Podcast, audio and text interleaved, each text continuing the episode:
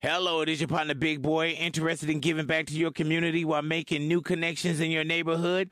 Introducing Neighbor to Neighbor, a California volunteers network that empowers you to take action, contribute to local needs, and be a part of something bigger than yourself.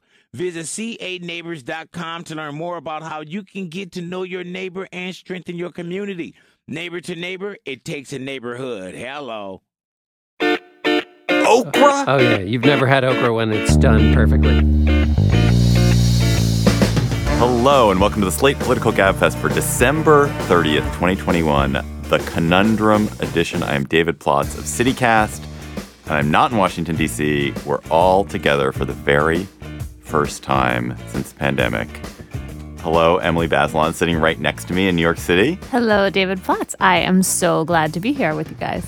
Hello, John Dickerson, sitting right next to me. I wanted to be sitting in your lap, but that was probably going too far. But to feel the vibration of other human beings in a closed space, it's amazing. It's so great. We are, But that's enough of it. we're, we're, Cut that off right there, John. we got a conundrum show. You guys this year sent us an epic list of questions. There are so many great questions this year, and there are literally 800 questions. One person, one single person sent us 400 questions, which were great just by himself.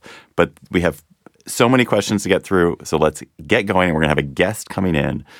Dwayne Betts is going to join us very soon to talk about conundrums, including conundrums that he has for us. So hold your horses. We'll be there in a second. Let's get started. The one I would like to start with is from Harris Feldman To whom or what do you owe the most money? In other words, what have you taken the most benefit and joy from in life per dollar that you've spent on it? And the idea, Harris says, comes from the fundraising emails they get from college. You spent $200,000 in college. Did you get $200,000 of value back from college? Whereas you have a coffee mug that has you spent $7 on that brings you pleasure every day. So, Emily. So I'm going to answer the question, but then I want to pose a question about the question. So my answer is my bicycle, which cost, I believe, $160, probably 12 or 13 years ago, because I got it when I moved back to New Haven. And I've ridden it countless times and put a little bit more money into it over the years, tuning it up, but not very much. And when I compare that to how much, you know, a car costs or really a, an airplane flight, I mean, it's just crazy. Re- the value of a bicycle compared to what it, the, all of the money it saves you and all of the pleasure it brings and utility seems just amazing to me. Bicycle for me, for sure, too. But I would say uh, two things. One is my cat. Did you buy your cat? Yeah. Okay, You have to so buy I guess cat. that makes sense because I was thinking the the I, I, my general rule in life is that the things that matter the most are either free or enormously expensive, like expensive that you can't even price them. Wait, right? oh, like what? What would be in that category? I mean, like a super fancy trip or something, right? That's like Well, Yeah. or your your, Your health. house. Your Oh, health. your health. Your health. Gonna- or your house. Yeah. Yeah, your health is a good example. Exactly. Like, how do you put a price on your health? Or like all the dental care that you had as a child because your parents just like took you to the dentist, right? Okay, but so you want to limit this to kind of physical, I physical think object. so, but I think your pet is. I think your cat is a good choice because you paid for your cat. I was thinking about this dog that I'm looking after right now, who's very sweet, not my dog, who is bringing me enormous pleasure, but I didn't pay anything for her. You've had that dog for a while. It's starting to feel like a common law relationship. Don't get me started. Yeah. But yes, that is all true. All right, I have a bunch of spiraling questions off of this, but I won't engage in them because this is only the first question, and the conundrum is going to be how to not just answer one question in a show. Is the the, the notebooks, the field note notebooks, because they're not that expensive, and the biggest thing is they inculcate the habit of mind of of note taking and observation and curiosity, and I've had them for thirty some odd years, and that instinct, even when if I don't have it with me, has defined my professional and really personal life. So They're your vocation and your avocation. yeah, yeah, right? exactly. Plus they're tactile and you know they're non-digital, which also is a comfortable thing that I like to literally physically touch. You know those Silicon Valley bros who who buy a, a square of tungsten and they go touch it and pet it once a year. What's well, I, tungsten? It's, It's a very some kind heavy, of heavy metal. Oh, okay. And when you're in super rich, you get into petting tiny blocks of heavy metal. I don't have that ability or desire or interest, but I have this notebook in my back pocket, and it gives me, you know, uh, comfort touching. Do you it. have them all somewhere collected? I do, but going back to 1989. wow. So it's like an extension of your brain and your heart. Yes, exactly. Well said. Period. Next question. Would you rather be slightly trapped or slightly lost? This is so easy. Slightly lost is pleasant. It's actively pleasant to be slightly lost. Okay, you When- are saying that because you are never lost. I am lost all the time. It is not actually that pleasant. And there is not really, I don't know, slightly lost. If you're only slightly lost, you're not lost. Like Definitely a lost, great right? point. Like lost is that feeling where you really don't know where you are and you're probably late and you don't know how you're going to figure it out. But isn't this just isn't this question just a proxy for claustrophobia versus agoraphobia? Or and I'm abs- I'm massively claustrophobic. Like I don't even want to be in this space with you guys. I feel slightly trapped just being in the studio right Also- now. you are were we going f- on before about how happy you were to see us. Yeah, well, it wears off quickly. Um, I suppose. I cycle in life feeling lost and trapped. So for me, uh, this is a, both are a constant state of of um, alternate reality. But um, also, when you're trapped, is it physically or mentally? Physically. I mean, feeling trapped is very unpleasant. You ever have been in an MRI where Yeah. they give you the red button to push? Yeah. I've never had a stronger feeling than when I opened my eyes, even though I was told not to, and saw that I was in this metal tube. And, and the desire not to press the red button was the greatest struggle of my existence. Okay, so you would pick Lost, I think, Yeah. over Trapped. I mean, I think I would too, but I have to say, as a person who's constantly lost, it's no fun to really be lost. Next one. Croissant, bagel, or donut. You can have only one breakfast carb for the rest of your life. Emily, which do you have? I mean, bagel, what can I say? I'm a Jewish girl. Plus, I don't even like donuts very much. They're just like too, when I eat a donut, it's just like too much. I can't. It's so much sugar, so much whatever else is in there. I can 100% uh, join you on team anti-donut. Donuts are the most overrated of all foods, but definitely not bagels. It's a Croissant. croissant. Croissant by far. A good croissant. I had one. I just had one. That's what I had for yeah, breakfast. a good croissant is really, really good. But the, if, are you including like cream cheese and lox? I mean, you really want to give that up? Sure. Yes, Yes. you don't Yeah. care. Okay. Happily.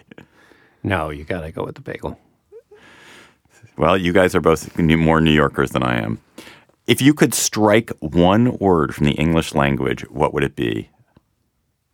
No.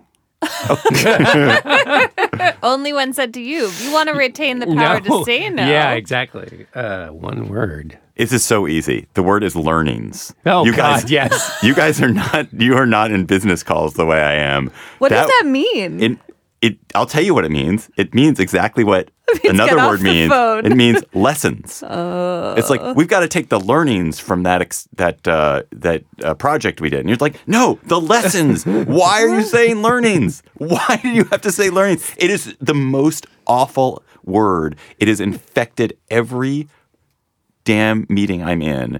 And I, when, at my last company, I had a rule that you couldn't say learnings. And I was like, that's an asshole rule to have. But I, every time someone says it, I just want to claw at my face. It's not one of those words which is invented because there was no word for it. It's a word that was invented even though there's a perfectly good word. And I guess maybe that's because lessons seem too schoolhouse, and so they needed something business-ish. Yeah, that seems bad though. Hmm, I don't really have one. I don't like it when people use "grow" as a verb that takes an object, like grow your business. Like that use of "grow" kind of drives me crazy, but it's kind of minor. I hate so many words, so it's hard to whittle it down to one. Right, it's true. Really, any word that's overused Yeah. becomes a big drag. Yeah. If you could magically change your hairstyle for a weekend, what hairstyle would you choose, David Plotz? Uh, this is a, this question embeds in it a kind of freedom for you because it suggests that you have lots of hair to, with which to make this choice. But what kind of hairstyle would you choose, and what would you do while you had it? Well, so there's this French soccer player named Olivier Giroud, and Olivier Giroud has this incredible beard that is like it's it's just this wonderful luscious beard, and then he has I don't know, it's not a pompadour, but it's very it's very vertical, and then kind of sweeps back. And every time I see him, I thought this is the most handsome man in the world. I would like to be Olivier Giroud. So I would like Olivier Giroud's Would it go with your and be- face? No, because I don't have Olivier Giroud's magnificent uh, physiognomy. Otherwise, I don't have that nose or that chin, those luscious lips that Olivier Giroud has. But you'll take what you can get. Yeah. What about I you, want Emily? really long curly hair, kind of red-ish, like auburn, that color, and braids, like really long braids. like you're Anne of Green Gables. Anne Exactly. of Green Gables, all grown up. It- which is so funny because in Anne of Green Gables, her hair is this deficit that she's always trying to pretend it's not red and calling it auburn. But then it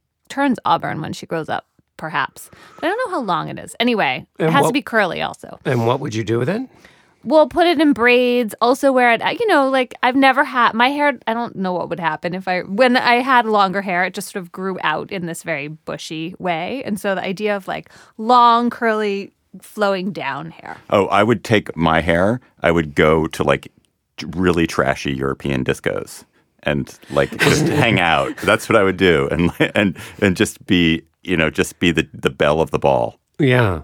What about you, John? Uh, probably be long hair, longer and thicker hair. When I was in high school, I tried to grow out, my, you know, have long hair, and it just it was not a healthy look. Uh, what would I do with it? I don't know. I'd go do something that that required or that that allowed uh, the uh, the wind to be flowing through your hair. I don't know, something adventuresome. Yeah, you definitely need some wind. It's like you need to be standing on a hilltop. would you rather live in a world where JFK was never shot or John Lennon was never shot? Oh, that's an interesting question.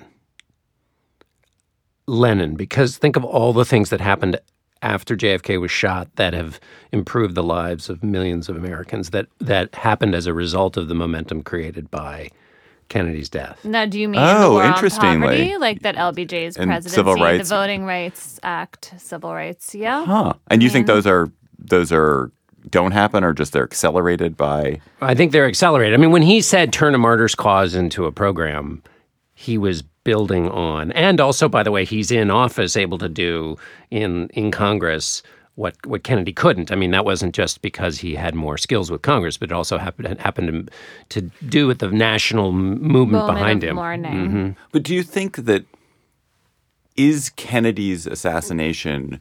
Does it open up the kind of chaos that emerges in the late '60s and the kind of political, where political assassination becomes a tool, and the the kind of roiling, or is that roiling going to happen anyway? And Kennedy's assassination is just a just happens to also occur because I have I You am think- such an I'm such a stability freak that I would be like I that was an act that destabilized the country and led to a kind of destabilization, a political destabilization that continues and has only accelerated ever since. And wouldn't it be nice to to have less of that political disorder? I think James Earl Ray is a racist asshole who's going to act anyway. In Did he kill kill, Martin, Martin Luther, Luther King? King, yeah. Okay, sorry. And then also you have the assassination of RFK. Is assassination of Malcolm X before JFK? After. It's After. six- okay, so you have three others that are really momentous and terrible. But I don't know. I feel like the question is you can decide to just isolate it to JFK. I mean, the thing about JFK that's so tantalizing is that he was no great president, but if he'd stuck around, would he have matured? Although I don't think we have any particular evidence for that, right? But wait, can we And talk also, about you could argue that if he stuck around, he would have been um, exposed. Right. In know. fact, yes. And perhaps we What- should even want him to have been I don't. exposed. I'm unclear what the. I'm not a real Be- Beatles fan. but the assassination of John Lennon cost the world. I understand that it cost. You know, it's a terrible tragedy when any person is killed. But I what does it cost the world? Like, what would the Beatles have done? I mean, how are we supposed to know this? But maybe John has some sense. No, I think that argues for keeping Kennedy. If you, if only one soup could be the soup du jour on every menu, what would it be? Pasta fagioli. You're just saying that because your beloved wife made it for dinner last And night. it was And delicious. she makes a very good pasta fagioli. So good choice, Yeah. solid choice. I'd say pho. Like, is pho a soup? What? whoa, what- that's a whole. That, that might be a whole other conundrum show, man. I mean, pho I mean, if is you just- good Wait, choice. how is pasta fagioli soup? yeah, I don't yeah, know. you I guys was. are I wasn't picking sure. I was thinking of miso. what? No, no, no. What? Stew is a is a How is that a? Well, okay, It's not stew. stew, but you're picking soups that are meals. yeah. Well, Uh, okay, what is What your, are you gonna what's have your some answer? bone broth? I was thinking of miso soup, which is yeah, mostly broth, but is like truly soup. I mean, it's Oh. What Truly is, soup. is your so your conundrum is soup is or your your you posit soup is a thing which is which has a single texture and Oh. is thin and does not fill you up. I kind of think that's what I think soup is. Yeah, because Wait, like I so was also what's- thinking of spinach soup. What's or, French onion soup in your mind then? Uh, it's like on a the stew. edge. I It's don't a like, stew. uh, yeah, it's not It's a, a stew. stew. I don't like French onion soup. I was also thinking of gazpacho. French onion soup but is like a kitchen accident. You know, it's like, oh, I spilled the fromage and it's all over the top French of onion it. soup Exactly. is fantastic. Oh, come on, man. what about gazpacho? Except not in the winter, It's which is not the cold. point It's of soup. cold. I know. Why but would you it's want it on the so menu good. every day? It's so good. Any takers for split pea? Oh God, not even for today. like on a cold, cold day, a split pea soup is adequate. Otherwise, bleh. If you had billions and billions and billions of dollars, what is the one luxury that you would indulge in? I'll go first. New York real estate. I mean, living in a place in New York that you could afford. I was thinking you would rent out some amazing resort or vacation place and invite everyone you know for like four days, a week. Just like everyone you know and love, just collect them in some super luxurious spot. would they be resentful? I mean, not if you paid for it. Maybe you have to pay for them to get there also, but that's hmm. okay because. And you get to pick. And it's like a hundred people. It's like a big. It's like a destination wedding, except no one's getting married. Hmm. Although they might after this weekend of indulgence. Right. I don't know. I'm, I'm sure. I think having a yacht would be amazing. I Really? think a yacht would. I hate the water. Why? I hate water. water. I hate water. I hate boats. but just, I don't know if you just watch people on yachts seem to have a good time. Oh God, I think Don't you're like they? imagining a different world for yourself. Yeah, so but I like my choice because it's an experience. You're always supposed to pick The yacht is experiences experience. Yes. over Yes, material possessions. Experience of doom. Yeah, uh, I don't believe you. I think you want to, hmm. Because owning the thing doesn't make you into the kind of person who would like it. Uh, that is a good point. All right, fair enough. Hmm. But New York real estate, I don't know. None of us, I feel like, have gotten to the thing, which is like that. What it's like deep indulgence. I mean, Emily, yours is nice. It's very generous, and it does. It does seem it would bring pleasure to lots of people. Then also bringing people together is such a glorious, joyous thing to get to do, right? Because you're not just having your own fun. it- you're watching all but these other what, people. But what she suggested, as generous and uh, wonderful as it is, borders on ruining the question. Because isn't the question about personal indulgence? And if you're going to say that your greatest personal indulgence is doing things for others, I'm not able to be ooh, in the ooh, company of that it's kind also of. for me though. I think, but I actually think Emily's getting Mm-hmm. at something. I think the person who is having the best time as a billionaire right now is Mackenzie Bezos. Yeah. Because she's like giving it away, she's doing good, and people are loving on her, and she's getting this psychic benefit. And like those assholes who are, you know, who who you know have just spent you know one hundred and seventy thousand dollars on a mountain bike, or who've put themselves in a space capsule and gone up, uh, you know, hundred miles. Like are right. not having then it's the over joy. and Totally. people sort Yeah. of mock you. You have to uh, do something. I mean, I also could imagine some personal indulgence like having a personal trainer come to my house every day or some crazy thing like that. But in the end, wouldn't how do you this is the thing I actually really wonder about being uber rich is how do you just not feel a little silly? And how does if, if once you can have everything, like how do you really enjoy anything anymore? Going back to my the best things in life are either free or priceless. Um, I don't know. I don't know the answer, but I like your redefinition of personal indulgence, and I'm going to seek to be a better person. This episode of the Gabfest is brought to you by Aura Frames. Are you looking for the perfect gift to celebrate the moms in your life? Aura Frames are beautiful Wi Fi connected digital picture frames that allow you to share and display unlimited photos. It is super easy to upload and share photos via the Aura app. And if you're giving Aura as a gift, you can even personalize the frame with preloaded photos and memories. Aura Frames, in the notes that I have here, says moms like Aura frames. I'm here to tell you that is like the truest statement in the world. I gave my mother an Aura frame. She absolutely loves it. She's also always hectoring me to keep adding new photos to her Aura frame so that she's got great new photos every week. So think about giving your mother or grandmother or aunt or sister or friend an Aura frame for Mother's Day. It was named the best digital photo frame by Wirecutter and selected as one of Oprah's favorite things Aura frames are guaranteed to bring joy to moms of all ages. And right now, Aura has a great deal for Mother's Day. Listeners can save on the perfect gift by visiting auraframes.com to get $30 off plus free shipping on their best selling frame. That's A U R A frames.com. Use code GABFEST at checkout to save. Terms and conditions apply. And now, dear listeners, you don't need to listen to us conundrize, conundrumize, because we have a we have a certified MacArthur genius to do it for us. We're now joined by Reginald Dwayne Betts, who is a poet, he's a lawyer, he is the director of Freedom Reads, which is this wonderful uh, entity he's just started to put libraries in prisons. He's been a GabFest guest before. He joins us here in the studio. Welcome back to the GabFest, Dwayne. D- Is there something that we've said in this first segment that you would like to correct? Yeah, so you know we're all obsessed with words, and and I had a word in the English language that I would get rid of, and it's the N word, and and the reason is because it is such a conundrum in itself, right? Because it's like who has permission to say it, and when people exercise that permission, how do we respond to it? And it's like one of those problems that unfortunately will never ever actually be untangled. If I had a list of all the white people who told me I couldn't say the word, you know, I would actually be a billionaire. But are you taking it away from black people? Uh, yes. Yes. And, you're rubbing it out of all the hip hop? I'm rubbing it out of all the hip hop. I'm rubbing it out of the history. And the problem is that that's probably the most, uh, that's probably the word that's most embedded with a history. So you probably will have to imagine a new history.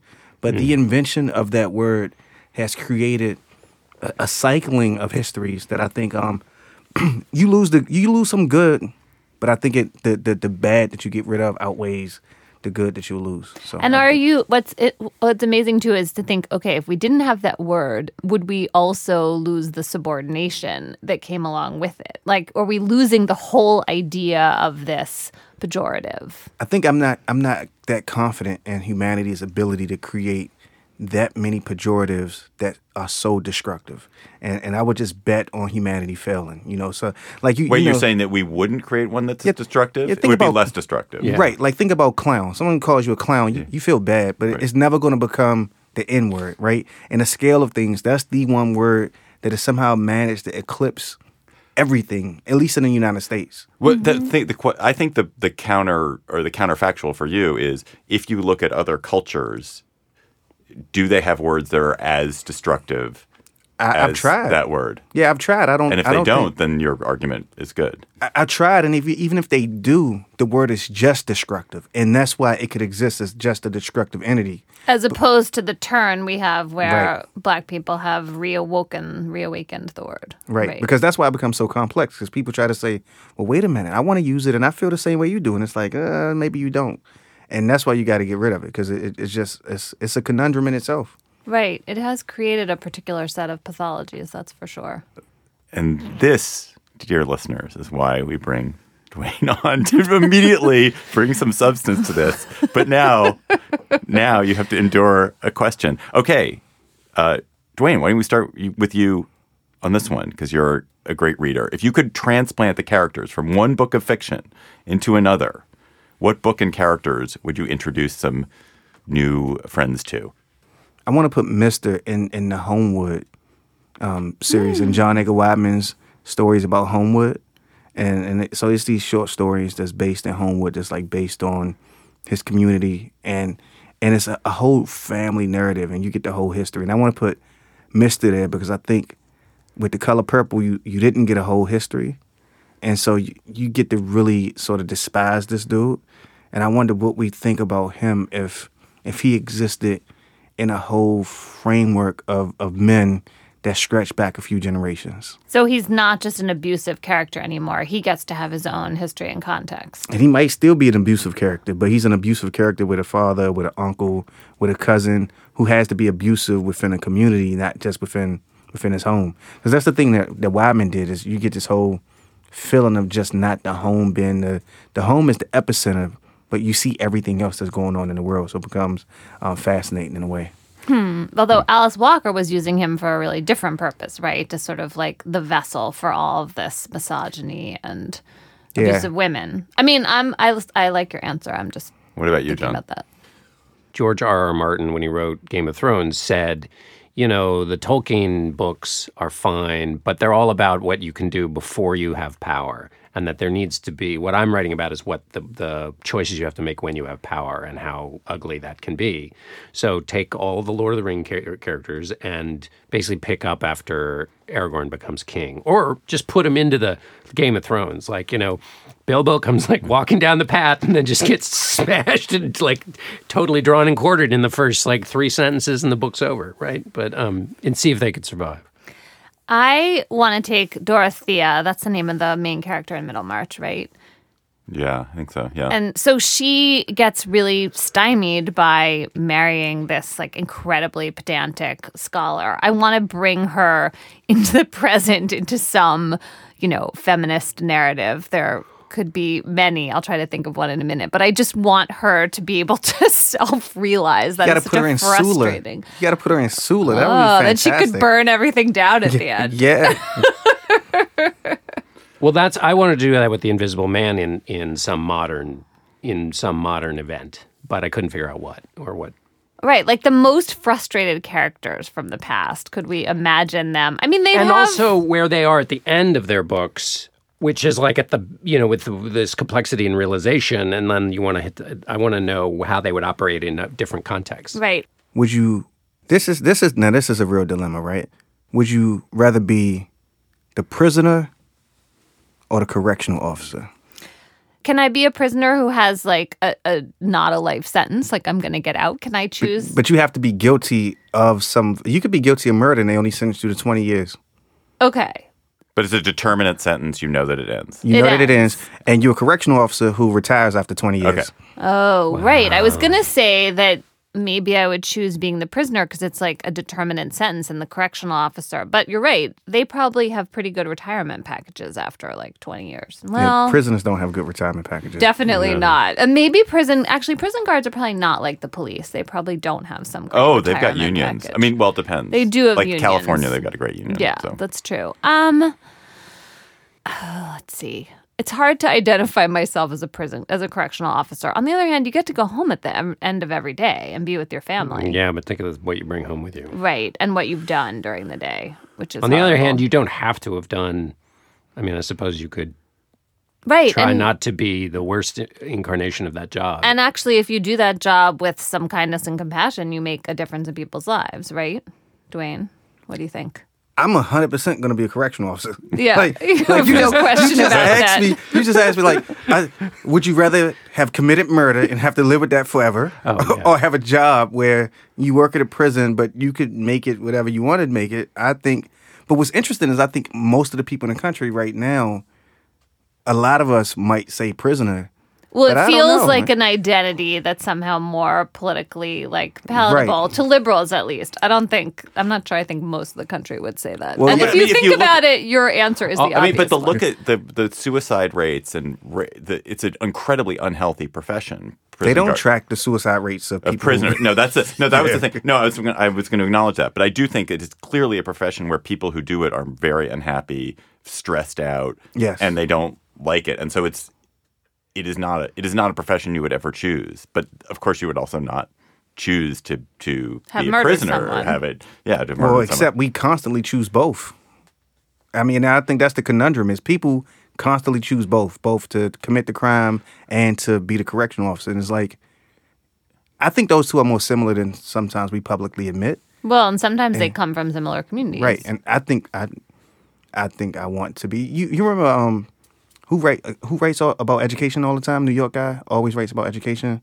Um, anyway, he wrote one book, and, and and the kid is like, I really just want to be a CEO, and that was his dream, though, was to be a CEO. And I was like, you know, I found that kid endearing because he didn't want to be a gangster. I personally think I would sadly opt for a CO. Man, people gonna hate me when this airs. But wait a second. being a good CO seems really important. Like It's- if you yeah. could, it's like being a good prosecutor, being a good Yeah. cop. Like we need good people doing those jobs. Man, I just I just went to the dark side, but I, I, I it's the easy one for me though.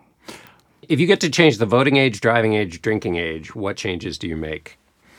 Voting Oh. oh. age comes down.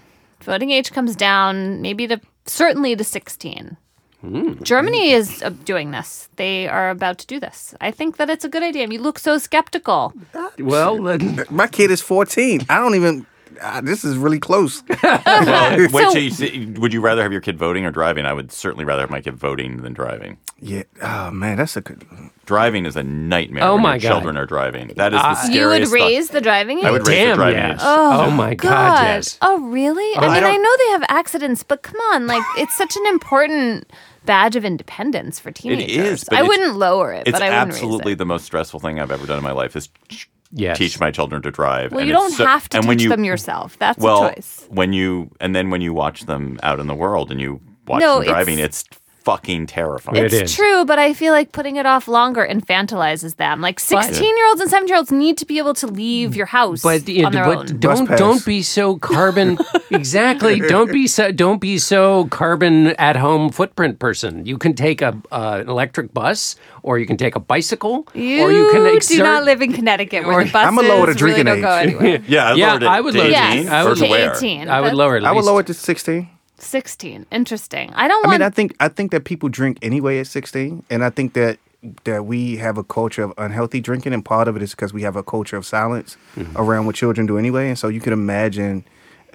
I think you could imagine. I started drinking when I was adjacent to 16. I was younger than 16. I was like 15, and so I, and nobody talked about it. I, I would lower the drinking age. I I just don't think young people have enough. I don't think adults have enough information to vote with, and I'm I'm just frightened that So You're gonna have a bunch my, of like drunk, non-voting teenagers. teenagers. That's your plan. Well, maybe Good they one. would be happier that way. But mm, here's another argument for lowering the voting age. Even if all the kids do is vote the way their parents do, which is what probably most of them would do if they voted at all, you're adding weight to young people, the power of young Yeah. people in the society. And I think that would be healthy. I would rather, we have so mm-hmm. many older voters. It's Yep. really tilted Good in that point. direction. And I Great don't think point. that's good because it, it Right. means And- that we and- don't value the and, future. And enough. also, it's voting is one of these things which you, it's it's habitual, right? And when you start voting, you you become a voter, and it gives people longer time to become habitual. I'm just thinking about Gideon Yaffe, who's going to be like, yes, that makes sense. And then, oh, you ruined my book because this whole book is premised on you can't send children to prison with adults because they can't vote. Hmm. And then now we allow them to vote. And it's like, you know what? There is no childhood. You, you could vote, you could drive, Right. you could that's a drink. point. Well, it is all at odds with what we know about the adolescent brain and how people shouldn't be held culpable in the same way because their frontal lobes aren't fully developed. But I still think that we should lower the voting age and I think the drinking age 18. I I don't know what I think about telling kids in high school. Like I think I understand that they drink anyway, but there's something it has to be somewhat illicit because it's a rebellion at least in the United States. Although maybe that's super unhealthy I- and dangerous. I mean, it's to me, it's totally crazy that we have people who are in the military who can't we- drink. who can't drink. We Yes. ask you to kill for the country, Right. but not not drink for the country. Well, that's Yes. Um, All right. Who would you rather have been reelected, Jimmy Carter or George H.W. Bush? that's so easy for me. I think George H. W. Bush. I'm Think about what you're changing. Think and about what you're staving saying, off. David. No, no, no. I'm not like. So that means then what? That means to me the big thing that the reelection of George H.W. Bush does is that it stymies for an in, indefinite period of time the craziness of the Republican Party. The Republican that the moder the idea that you can be a moderate Republican believing in legitimate institutions, that you can raise taxes as a Republican and operate from a position of, of sanity as a Republican survives.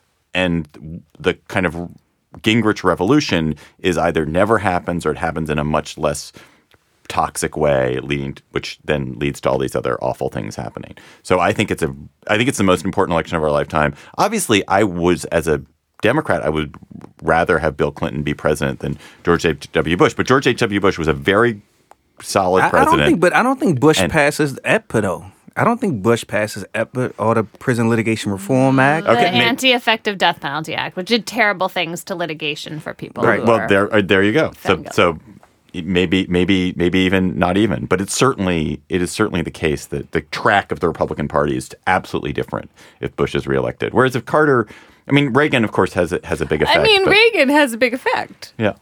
John. Well, it would make actually an, an interesting book because you because the death of the George W. Bush Republican Party has happened. I mean, Donald Trump killed it. I mean, he did everything from l- defeating Jeb Bush on the stage to laughing uh, and with Roger Stone laughing when Barbara Bush died. So, you know, really, really not a fan of the Bush family. So, what you say is interesting, David. Although, if you think that Goldwater was a response to Eisenhower, two terms of Eisenhower, the idea that you'd have two terms of Bush and that it would quell the forces of radicalism in the Republican Party is unlikely, I think, because I think they only grow stronger. Gingrich abandons the the Bush budget deal and it makes him stronger and maybe doesn't make him strong enough to take Bush in 92 but he still is um, you know a hero in and I think the the forces you say still royal and are, are around but but maybe you know, you could think through how the Middle East maybe changes with four more years of attention. I mean, you can argue that round or flat. But here's the thing about Carter that's interesting. So Carter puts, if you care about climate change, Carter puts solar panels on the White at the White House. Reagan removes them, but he he started a bunch of climate and environmental legislation. And if you believe that it, that that was beneficial, then you're starting the clock that much earlier. And if you believe climate change is an existential threat to the planet, secondly, Carter had all these really interesting ideas about the presidency. They all backfired, and they were all like they they totally f- failed. But but you, if he had another term, would he have been better at it in terms of trying to fix some of the problems? He was uh, trying to make the government more efficient, right? And and do some cost benefit analysis. Now I'm channeling my husband's book, Yes. Paul Sabin's book, um, which I recommend, Public Citizen.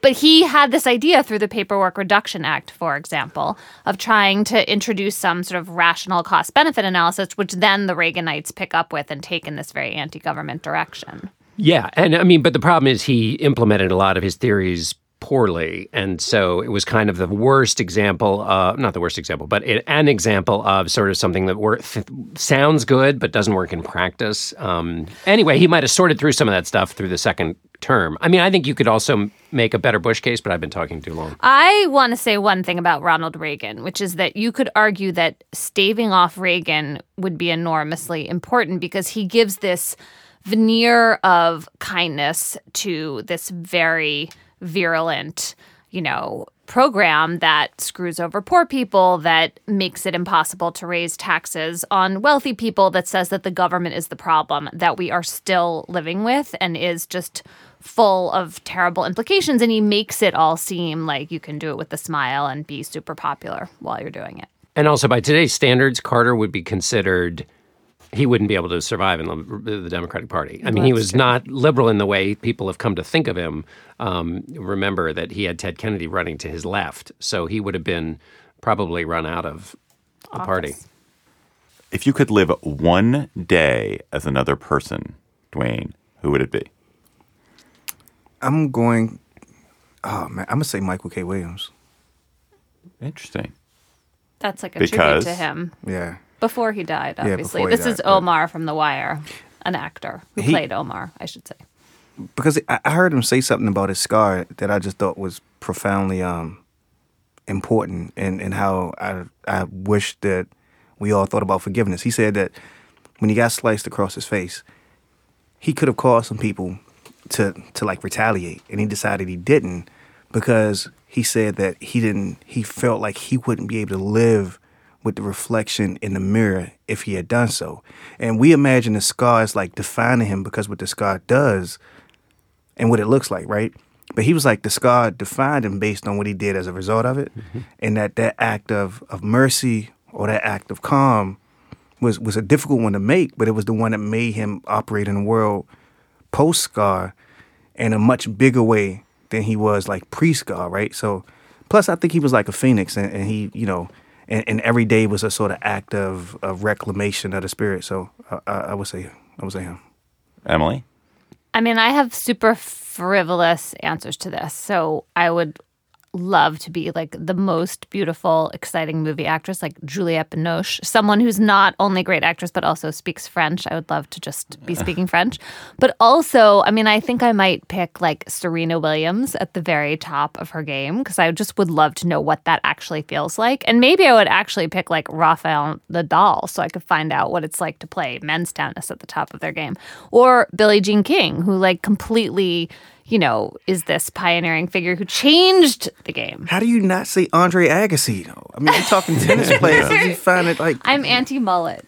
well, That's not the, that's not the that goes- hairstyle that was chose. the- But he does have the best tennis memoir. I know, I hesitate almost to give an answer because I'd like to give any of the energy of my answer to Dwayne's because I thought that that idea of embedded grace is is incredibly beautiful and that you spotted that is. Um, but I'm gonna just along lines of what you're saying, Emily, is um, is somebody like Jimi Hendrix for to know what it feels like to have flawless and to go from thinking a thing to making the the magic of music. I mean, music musicians are magical to me, and to be able to do that, whatever the impulse is, it somehow comes out into a noise in the world, and the inter- intervening action of your fingers and the guitar and your hands.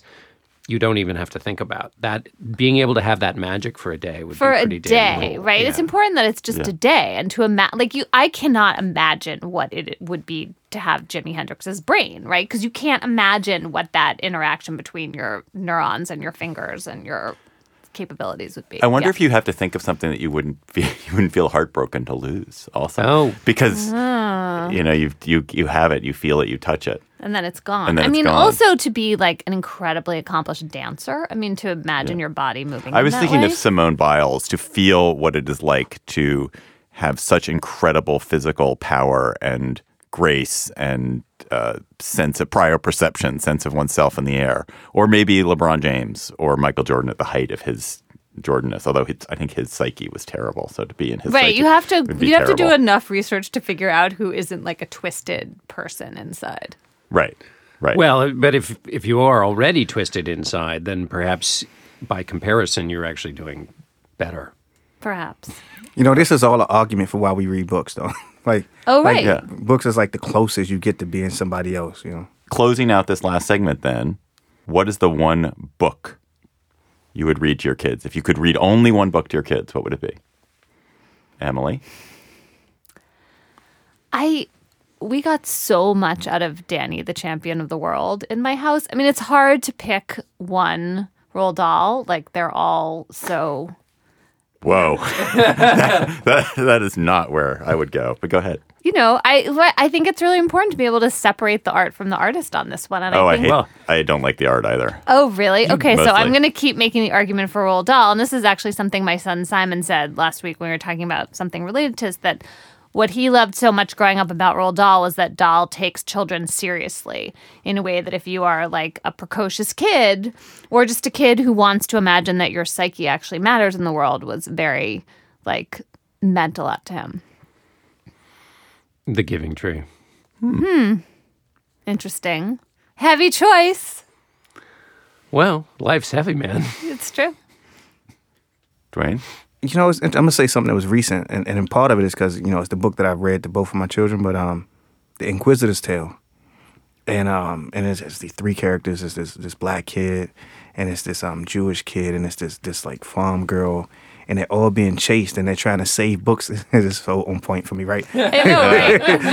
They're trying to save books from being burnt, and and the guy that's chasing them, and it's it's just a tragic moment in in the book that you think is tragic, and it turns out not to be. But um, but you think that somebody's died, and I remember my son was just like, "Why are you reading this book to me, Daddy?" You know, and um, and the guy comes back at the end, and it was it was lovely, it was beautiful, and it was nice to to to see this world that was multicultural, and it was an invention, right? But but you can invent the the, the place that you want to imagine actually exists. And, and I just love that idea that you could set a, a, a fantasy novel back in time and make it uh, a diverse universe where these kids are basically trying to save the world.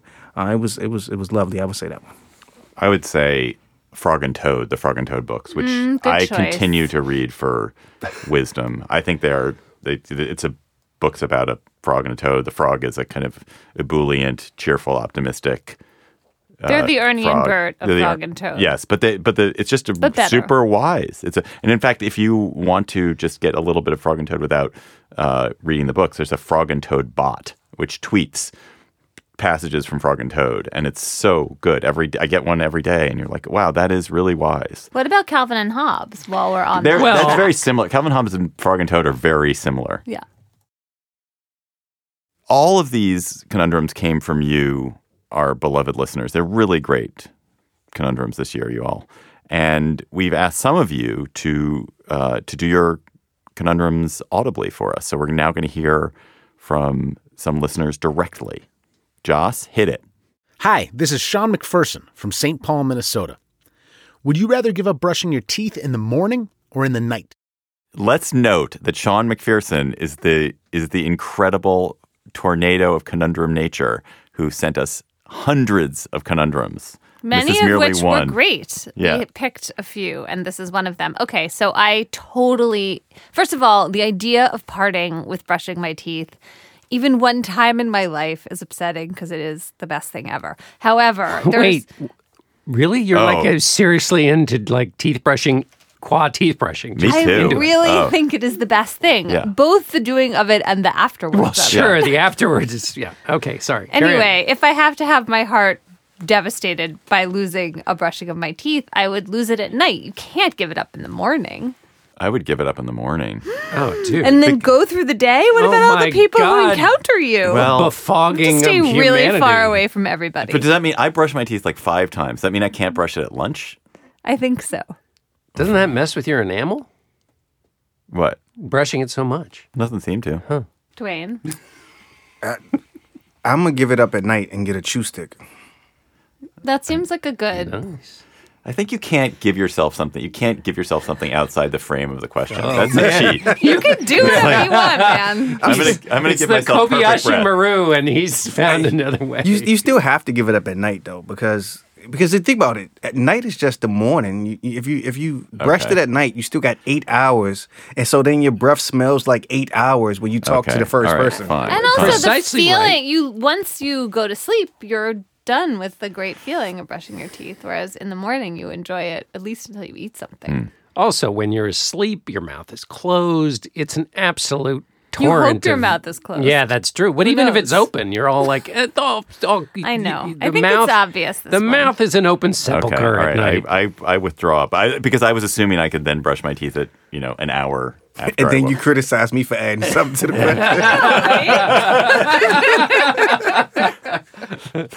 question. fine. All right. Hi, my name is Anya Kaiser from Mountain View, California. If you could redo one year in your life, which year would you pick? Listeners, I, I went to prison when I was 16. I, I, would- I would do that one again. Yeah, I would do that one better. Yep. I think I might choose my sophomore year of college. I was kind of miserable for most of that year and like didn't I was a little I was lost that year. And I I don't know, maybe I had to go through being yeah, lost. that's the thing. It Yeah. doesn't the lost and the pain eh, basically make you the person who you are. If you weren't, if you didn't have that, uh, that's definitely the way I've felt about as I've been looking back on the moments where I felt most lost. It's true. The things that make you more empathetic and more of a like full human being in the world involve suffering. I was also really miserable when I was like 13 and 14. But I mean, Everyone whatever. was. That's how it goes. That's the- well, it didn't seem to me at the time that everyone was miserable. I was more miserable than most people I knew. But yeah, I guess so. So I'm not allowed to give up misery. Well, just because it has such a, a therapeutic uh, benefit in the great mulligatawny of life. It's confirmation bias, though. You know, it's like Right. it's like you know what the most important year was the, the one that was the worst. I mean, you know, it's like because you you want to find some value in that thing that was horrible. Good point. But it might have been you know your second grade year that was the reason why you're so empathetic and amazing, and not that horrible. year. Right. Right. That's People, such- right. People who've been through trauma are not like happier or better than people who haven't been through trauma. I don't think. So many people think that. So many people think you are who you are, and they think it's because you suffered. Right. And, and they think I, somebody said to me, "I I so wish I had some of your experiences. I mean, you write so beautifully. it's like you can have them. Like, Yeah, Well, this is. I mean, I just. you can have. I, I just got divorced and and I'm a happy person and I'm happy after my divorce. It was a terrible experience and I'm sure it has changed me in all sorts of ways. But like I'm not arrogant enough. Well, I am definitely arrogant enough. But I don't I would not say that like that I'm a better off because of my divorce or it's I'm better because of my divorce. I'm just like I I think like I'm somebody who sort of internalizes the change and says, "Well, I'm going to make the best of whatever it was." So I've learned something, and I'm going to make the best of it. But I don't know that it's a. I'm a better off than I would be. But what if been- what if that quality um, is something you need to practice? In other words, that's clearly a resilient, a quality of resilience that's helpful and good in a in a life. But you can't just conjure it. You have to have gone through it. So, to the extent you'll be better to go through the next one, it's a result of the previous one. maybe that's right. You proved your capacity for that. But would you redo that year of your life if you were choosing? it was the unhappiest year of my life, but I don't. That is not the year I would redo.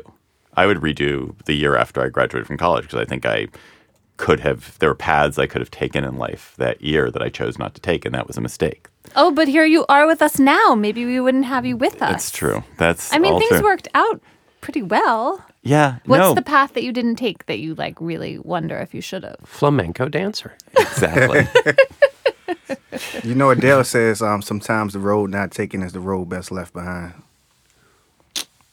I just had to quote Adele on That's that. good. Good quote. I liked that. Was very apt. Wait, what is the road you didn't take? Just, Oh, just to button just, that up. Just it was like a there were jobs like working for city governments instead of going and being a paralegal because I thought I wanted to be a lawyer. Like, Okay, but you were a paralegal for a year, and then you went right, to work for City fine, Paper. Fine, I- fine, fine. I think Fair my I uh, I've been reflecting on uh, recently on just to how much of a jerk I was to my mother, and I think the year she got sick, if there had mm. been one more year before she got sick, because what had happened was I was actually in the world, the working world, the real world, and learning more about all the ways that that crumples you, and therefore gaining an appreciation for all of the things she went through.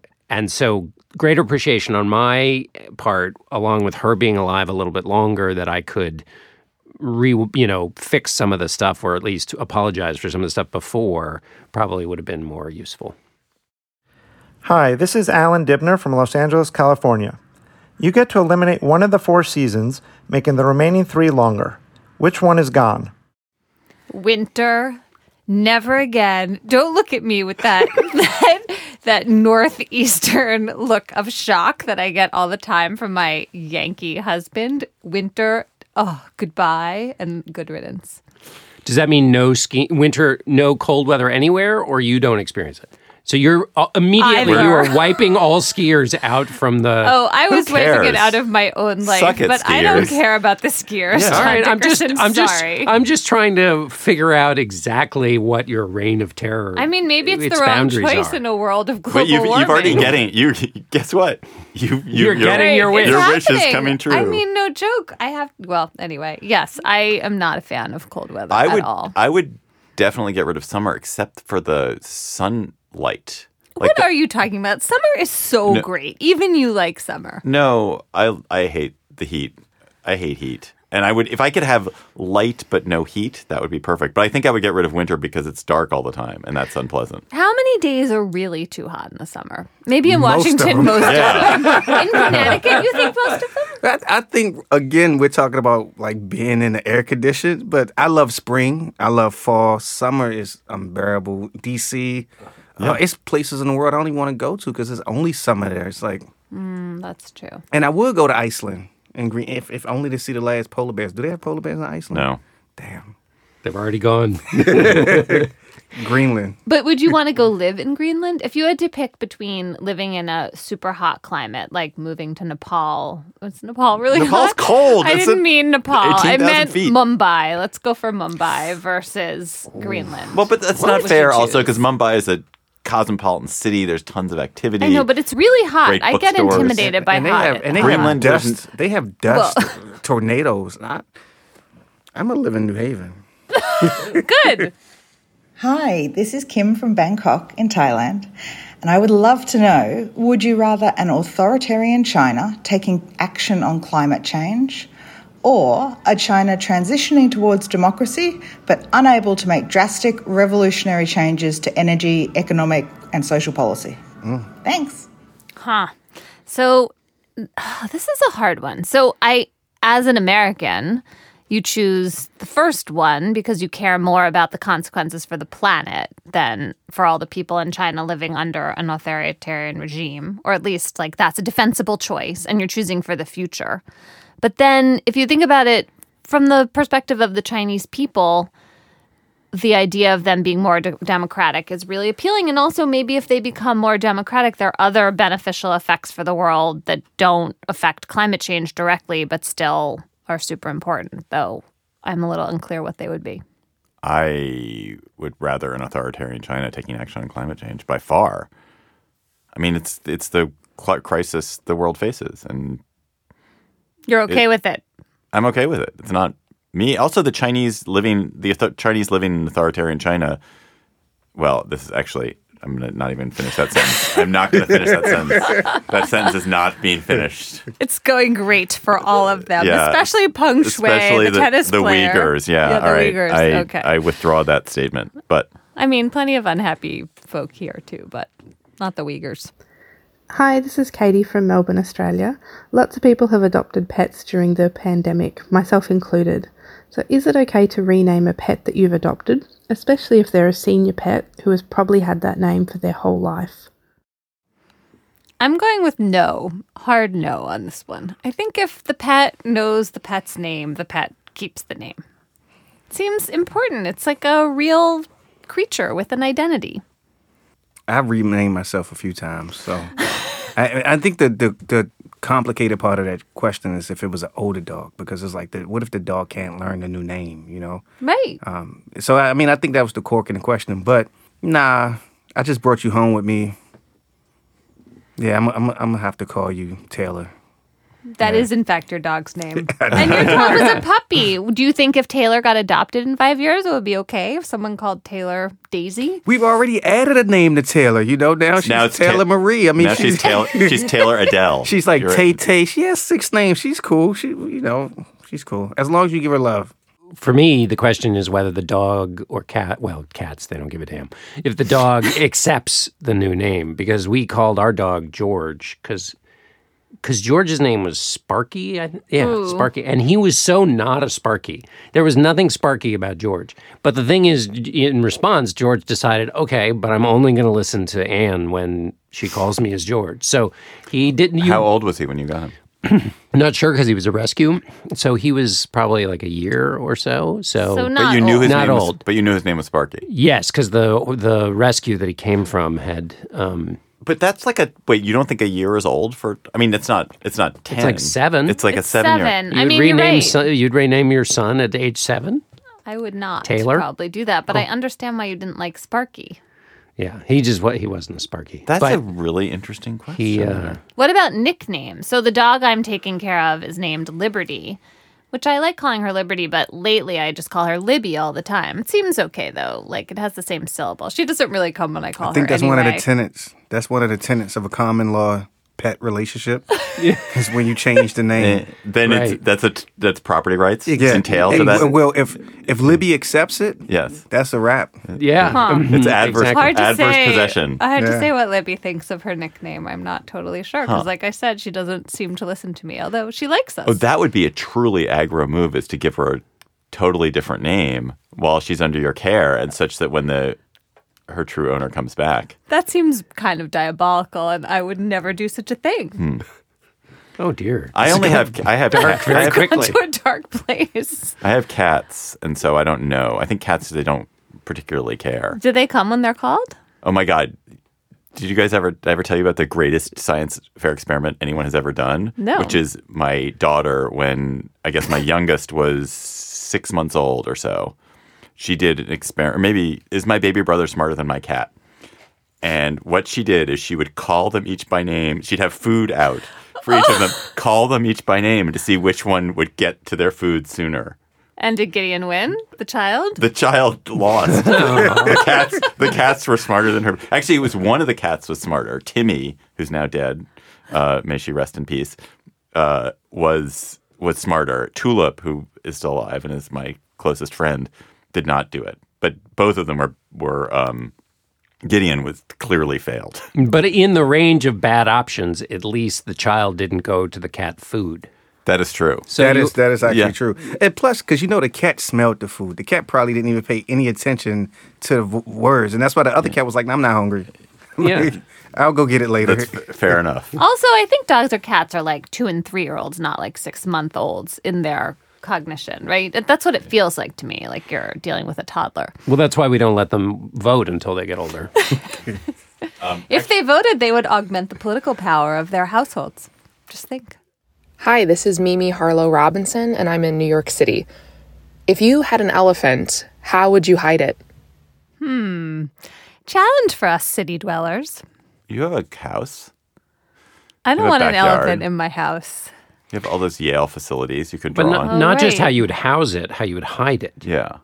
I, I would start a circus. Oh, you, so you'd have to like, get ten elephants. Um, no. No, no, because I would call it the one elephant circus. That's not Yeah. hidden. Everyone Yes. see it. Everyone Yes, it can come is. to- Well, it's, yes, it is. Because first of all, no one would look for it anymore because they'd be like, oh, that's just a circus. So they wouldn't even be looking for the elephant. And I would have the elephant on the street with me. I, I, I'd be You'd have PETA town. protesters on your ass immediately. It'd be like, who, where has he stolen this elephant from? He's an elephant napper. They would have you shut down. I, I'm, I'm going to have you investigated right now. but I love the I love the instinct behind it, which is hide it in plain sight. Yeah. Yeah. That is such a more clever way of thinking of hmm. hiding it. I also have no idea what I would answer. what where does Horton go in the Dr. Seuss books? There's that long journey, right, where the monkeys are chasing him. But at one point he's in this field, right? I think this is when he's like looking for the who on the seed or whatever mm-hmm. they're on on the mm-hmm. clover. And he's like in this field, which is sort of like the field of opioid of poppies, I should say, in the Wizard of Oz. Maybe you take the elephant to a really beautiful field. And, and for real, if you want to hide the elephant, you just take him to where the police don't go. And you, you, so you, you need, so you need. It's, it's just two conditions. Your neighbors aren't nosy. I, I was walking down the street one day, right, and I was talking to a friend, and somebody was like, "Yo, Dwayne, congratulations on that award."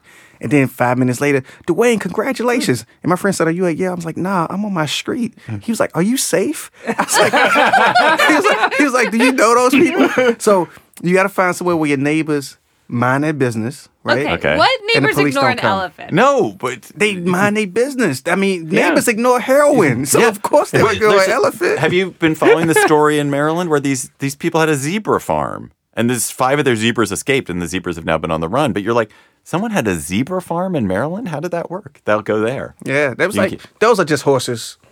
I know, mom. I think those are zebras. nope, nope, nope. Corey, those are horses. mind your business. Just mind your business.